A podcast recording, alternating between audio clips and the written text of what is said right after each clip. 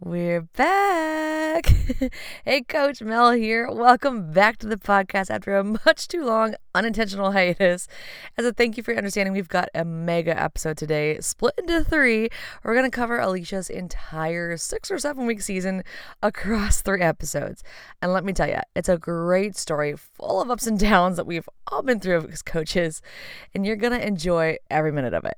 So if you're new to the podcast, you may want to go to the previous episode to get a sense of where Alicia was at mentally at the beginning of season. We did miss out recording some of the raw emotion of what she went through, but trust me, you'll feel it in your coach's heart. Alrighty, enough from me. Let's jump right in. Get your head in the game, coach. You're about to get your audio dose of softball inspiration. I'm Melanie Rushing. And I'm Alicia Smith, and we help softball teams win more games and have more fun. Right now, you're joining thousands of passionate coaches across the nation who are dragging the field, prepping for the day, or driving to that other job while they learn and grow as a coach. So, if you're ready to learn how to build a strong team culture, get your players to believe, and make a real difference in their lives, you're in the right place. This is the Mental Sweet Spot Podcast. All right, guys, I'm excited to jump back in. It's been forever. First, thank you everyone for being patient with Mel. uh, a lot of things going on, good things, I promise. Uh, but I'm super excited to be back and super appreciative that Alicia has a great memory because I'm making her go all the way back to the beginning of her season, which really wasn't that long ago comparatively, um, because it flies so fast. But you guys, it's gonna be a good one. So I'm going to turn over to you, Alicia. I'm just going to let you go. I will ask, I'll hold my questions till the end, most likely. You never know with me. I might pop in. but let's start right at the beginning. Start with tryouts. Tell everybody quickly, we went over tryouts, I think the first week, um, but go over it briefly of how it was going, what you expected, what you foresaw, and then take us to now. Um, okay, so you know, going back to the beginning of, of tryouts, right? We we started our season here in Michigan about two weeks later than we normally do, so that only gave us about nine days or ten days of actual tryouts and practice before spring break. So um, we had decided that we weren't going to officially make the teams until after spring break because we weren't sure about how the COVID testing was going to go and eligibility was going to go and a bunch of different things. So um, once we got back from spring break, um, the kids had to start testing weekly here in Michigan. So every every Sunday, the softball players at least every Sunday had made a, an appointment to get their tests. So first week back from spring break, and we didn't have any positives, so that was a really good thing. Um, because a lot of our kids did go um, out of town, but I think it was just you know we just reminded them before they left to please take all the precautions necessary just to make sure that they were safe. So um, we had two practices and then our first game on the 14th of April, which right now seems eons ago, but it was really only about six weeks, I think, right? So maybe seven.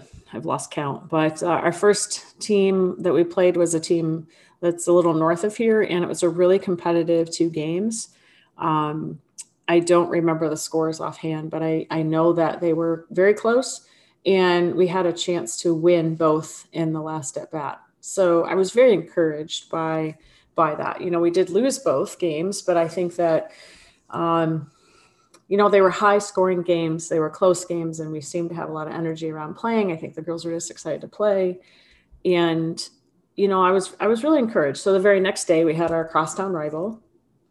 Um, and we ended up splitting with them. So we lost the first and then won the second. The second game was actually in Mercy and I believe the first game we had a chance as well, close to the end of the game, to either win or tie, tie or go uh, or to win the game. So I think that that was again the first two days were just like four games, you know, in the first week already, and it's we our offense was really good. You know, I was uh, definitely encouraged by that, and, and I could tell our defense needed a lot of work.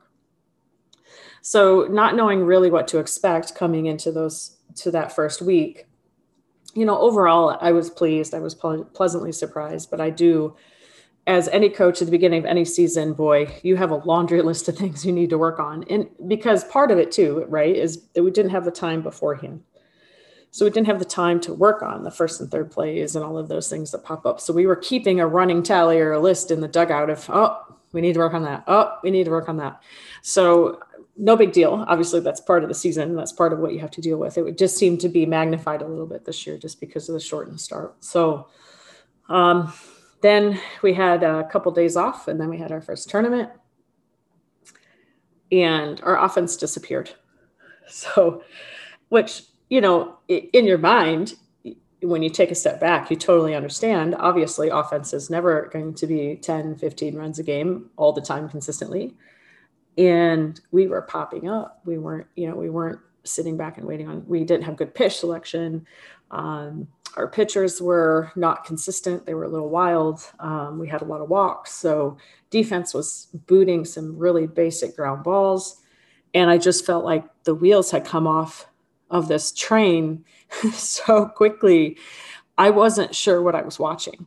I mean, it was just really, really ugly and very frustrating because, you know, just two days ago, they, they had done, I thought for their first couple games had done fairly well. But this particular weekend was just ugly from the start.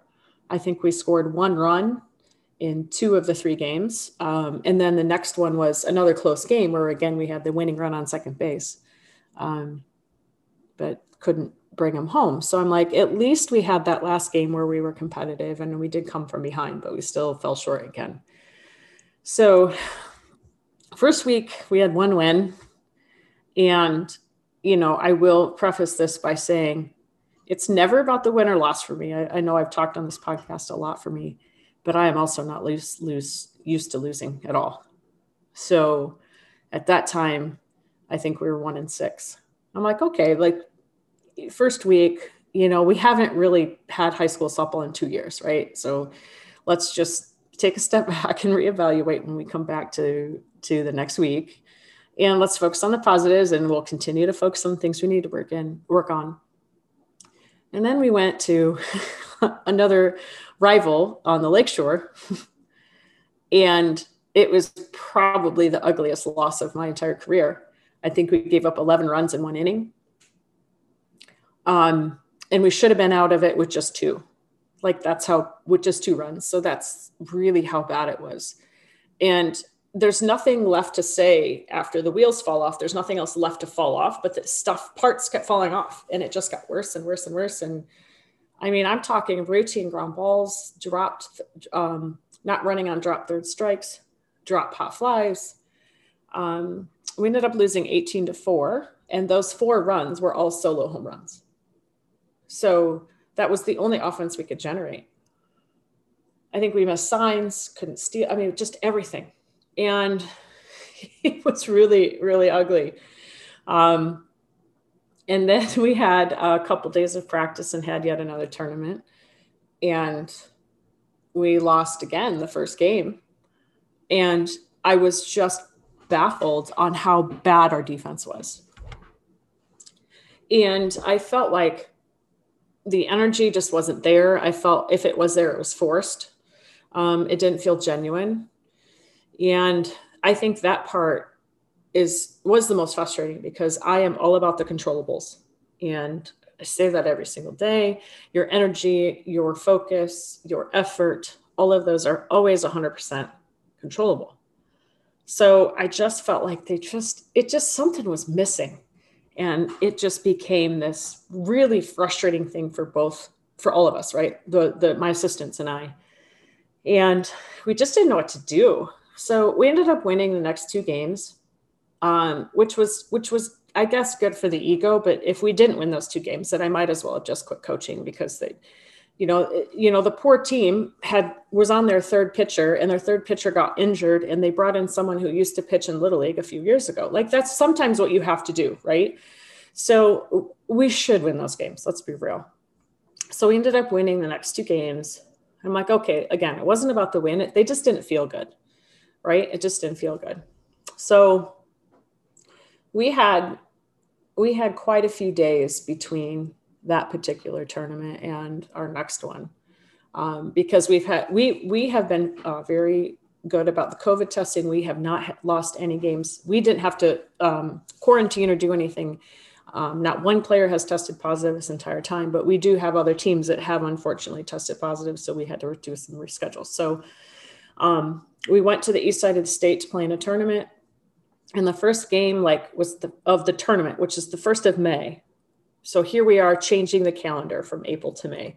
And usually in my mind, that's what in our season, when you switch the calendar from April to May, is when things start to shift a little bit. You've got some games under your belt. You've you've started to kind of figure out. You've had some practices under your belt. You have a more uh, consistent defense. Your pitching's a little tighter. Your offense is a little better. Um, and the first game we won, we had we had the best energy uh, in this tournament, right? In the first of May uh, that we've ever had all year.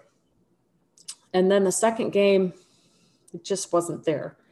So we always try to tell them that anytime you go into districts or regionals, it's two games. You have two games. So it's just like a double header. It's no different. So when you practice these double headers, basically, you have to practice the energy management and everything for two straight games because that's just what you have to do. So we ended up losing that game. And then we had a home game the following week. And again, shot ourselves in the foot. Um, they were a little more competitive. We did have the opportunity again to win in the last inning. Um, in a lot of these games that we had an opportunity to win in the last inning, um, we had maybe decided that by the fifth inning we're going to start fighting. We're by the fifth inning we're going to start cheering. The fifth inning we're going to start hitting and competing. And that was the word I kept using. I felt like they weren't competing. Uh, when you take a third strike, looking, you're not competing. That's that's what I feel. That's what I think. That's what I coach. When you're not diving for balls, you're not competing. When you're not trying to really get the out as a pitcher, you're just not competing. And I think that that was the most frustrating thing. The energy wasn't there. They just weren't competing. So we had we had gone to so we lost those two games again and then we go to another another uh, away game and one of the assistant coaches happened to mention to me that we were oh i see that you're honorable mention in the state rankings and i literally laughed out loud and i said we are 4 and 12 how on earth are we i said that is completely uh, undeserved. We don't belong there we are 4 and 12 and when i said that out loud i said oh my god we're 4 and 12 so you know and mentally I, don't know what happened to me but it was really hard for me. I, I i don't handle that well because i didn't feel like we were putting our best foot forward. It wasn't about like if we had lost all 12 games and they were they were competing and super energetic and every game was close it would have felt a lot different but it felt even worse than 4 and 12 because we did not look like Mattawan softball at all and i don't think i've ever been that frustrated maybe ever. Um, and I was really searching for, for answers. Like, and I've had this before, but it was a lot worse because it wasn't, again, it was, uh, they just didn't even act like they really cared or wanted to be there. Now, did they necessarily, it was that true? Probably not. But we had a lot of heart to hearts. Like we started pulling them into the locker room and having conversations with them and just flat out asking, what the heck is wrong? And they said things like, we feel more pressure than we do in travel, which to me blows my mind because in travel, like in theory, you're being recruited, right? And a college coach watching you has to be way more pressure than playing for high school. Um, and I think I think there were two things. One, only three of those kids in the entire program out of 26 has ever played for me before or had varsity experience we, d- we didn't have the chance to develop the relationships from coach to player, player to player, and player to coach. Um, they didn't know how to handle, I don't think, my level of expectation and intensity, because that's pretty clear every single day that I expect your full effort every single day. So what I told them is when I don't see your full effort, I that is perceived as you not caring. So I want you to give me everything you got because we as coaches are giving you everything we've got. And a couple, uh, about a week or like a half ago, my assistant coach got really upset after the game because she missed her baby's first steps. So I think that that was a, an emotional toll on her. And the kids didn't know that, right? The kids didn't know that.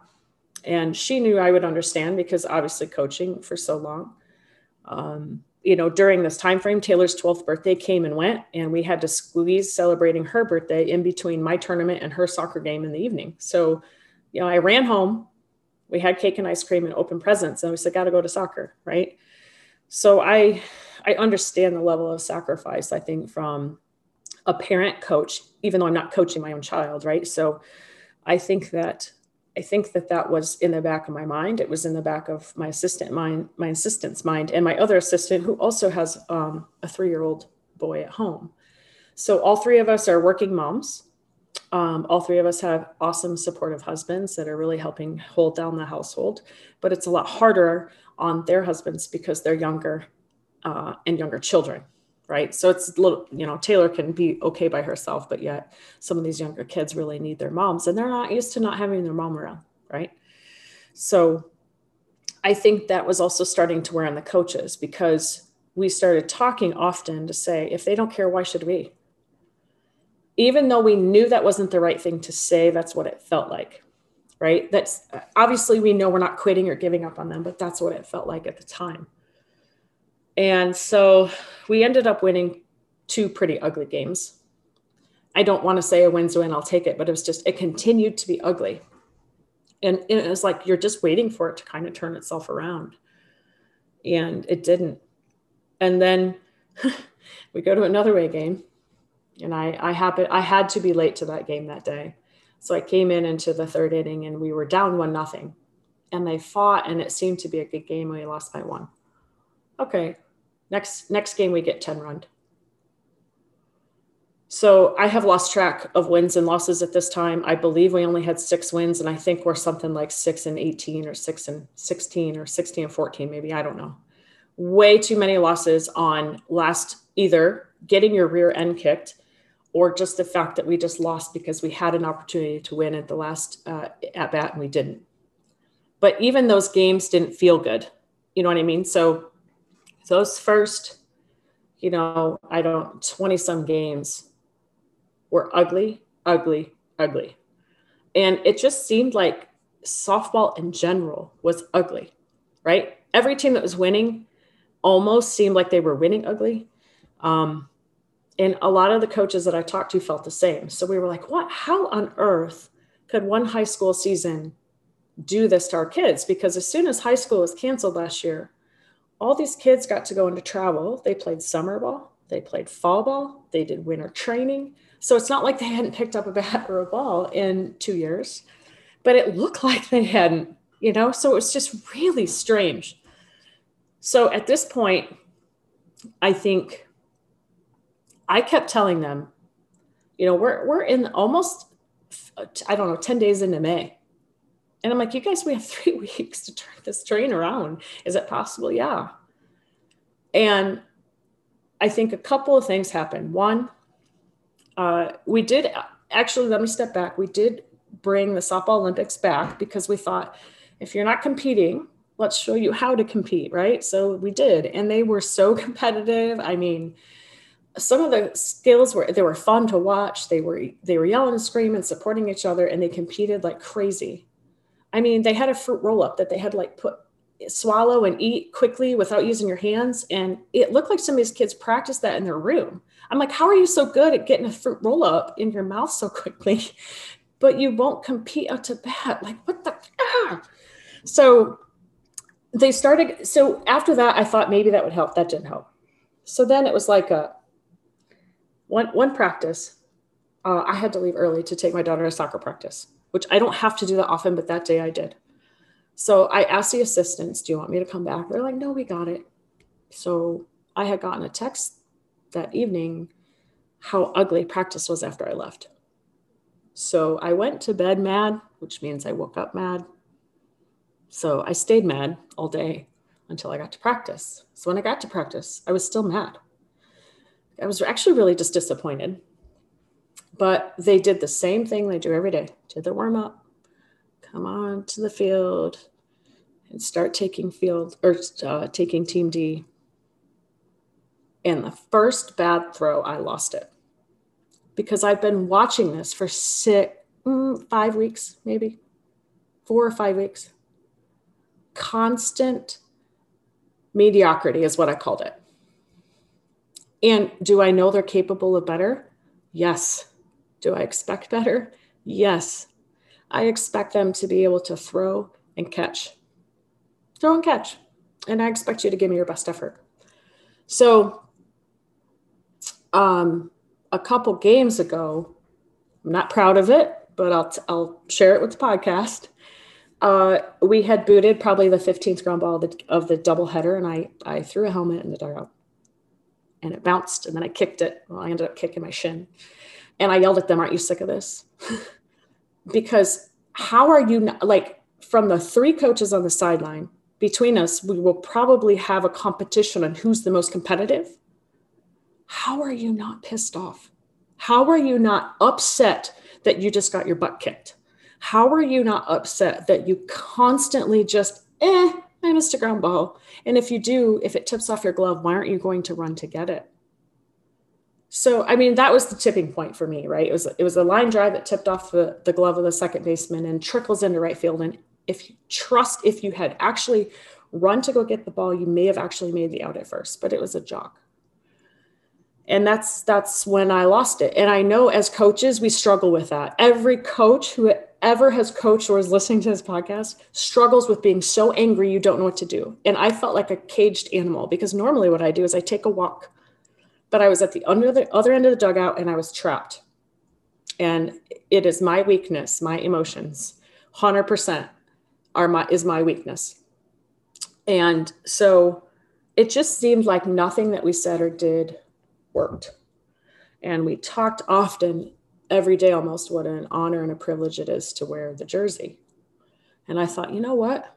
They're hearing me say this kind of like listen it's like your kid you know listening to your mom they don't hear everything. So i said i have collected many many letters from former players and videos over the course of my career. So i started going to i save everything and i started going through my letters. So every day i would find a different letter and i would print it out and i would lay it i would spread it out in the locker room on the benches before they got to practice. So when they got into the locker room they had something to read so every day, over and over and over, they were reading what the jersey meant to the people who actually wore them. And ironically, if you read that, read these letters, they're eerily similar. Blood, sweat, and tears. You have a program that means a lot. Um, it means everything. It's an honor. You've got to give everything you got all the time. Coach will push you, but it's because she loves you. And so I thought maybe that would help for them to understand. So they've read many of them. So after that last game that I was talking about, where we were away and we got mercied, I stood back for a minute and I watched uh, the coaches and I talked, and we just watched what they were doing in right field, waiting for us to come talk to them. So I said to the coach, assistant coaches, I, I don't know what else to say. They said, then don't. So I walked out and I said, be at the field tomorrow by 2.30. And I walked away. And I thought, you know, stood back and kind of watched what happened. And they team. And they go into the dugout and they start giggling and laughing and talking about what they got to do for school. And that's, I think that was the tipping point for us. Because if you don't care, right, why the hell are we here? And we talked about it in the parking lot. Like, I think one of my coaches was close to tears. Um, I was so mad. I, you literally just don't know what to do with them. But deep inside, you know that they're way better than that. So then the next practice, right? When I was when I was talking about watching them warm up and overthrowing, and I know I'm kind of messing up the order, but it's hard to remember each day specifically in six weeks. But my point is, when I got to practice really mad, right? When I was talking about how I was just really mad, it was right around the same time. And I, I yelled at them to do 10 push ups after they missed the first overthrow. I said, 10 push ups. And the next one was an easy ground ball that they missed. Eh, 10 push ups. So after about the third one in a row, I, I yelled at them. I said, Aren't you sick of mediocrity? Because I am really sick of watching you accept it because it reflects on the field, it reflects in your attendance in school, It reflects in your grades because don't forget, I have access to all of that. And everything is just, you're accepting it as okay. Stop accepting mediocrity is okay because I don't want them to accept mediocrity in their relationships in the future or their effort that they put into the school or the graduate level classes that they are going to have or even a college application. And it was, and it just kept going on and on. And I, and I didn't care if they couldn't throw the next day, if their arms were that sore. Um, they came to, to school or they came to season out of shape. Um, so finally, after about the 10th one, they booted it and they looked at me and I said, I'm not going to set the standard for you anymore. You set your own. And so then they just started doing it themselves. And so finally I just I stopped them and I said, I want you guys to go out to center field and I want you guys to figure it out. And I don't want you to come back until you're ready to tell me what you want out of the rest of the season because that's going to tell me how much more effort and time and energy I put into it. Cliffhanger! but like Netflix, you can go right on to the next one if you so choose. Head on to the next episode if you want to hear if that talk worked, if the girls got their stuff together, and if team actually made the turnaround that they all hoped for. And I hope for too, listening to this, because I didn't know at this point. So, see you in the next episode. Have a good one.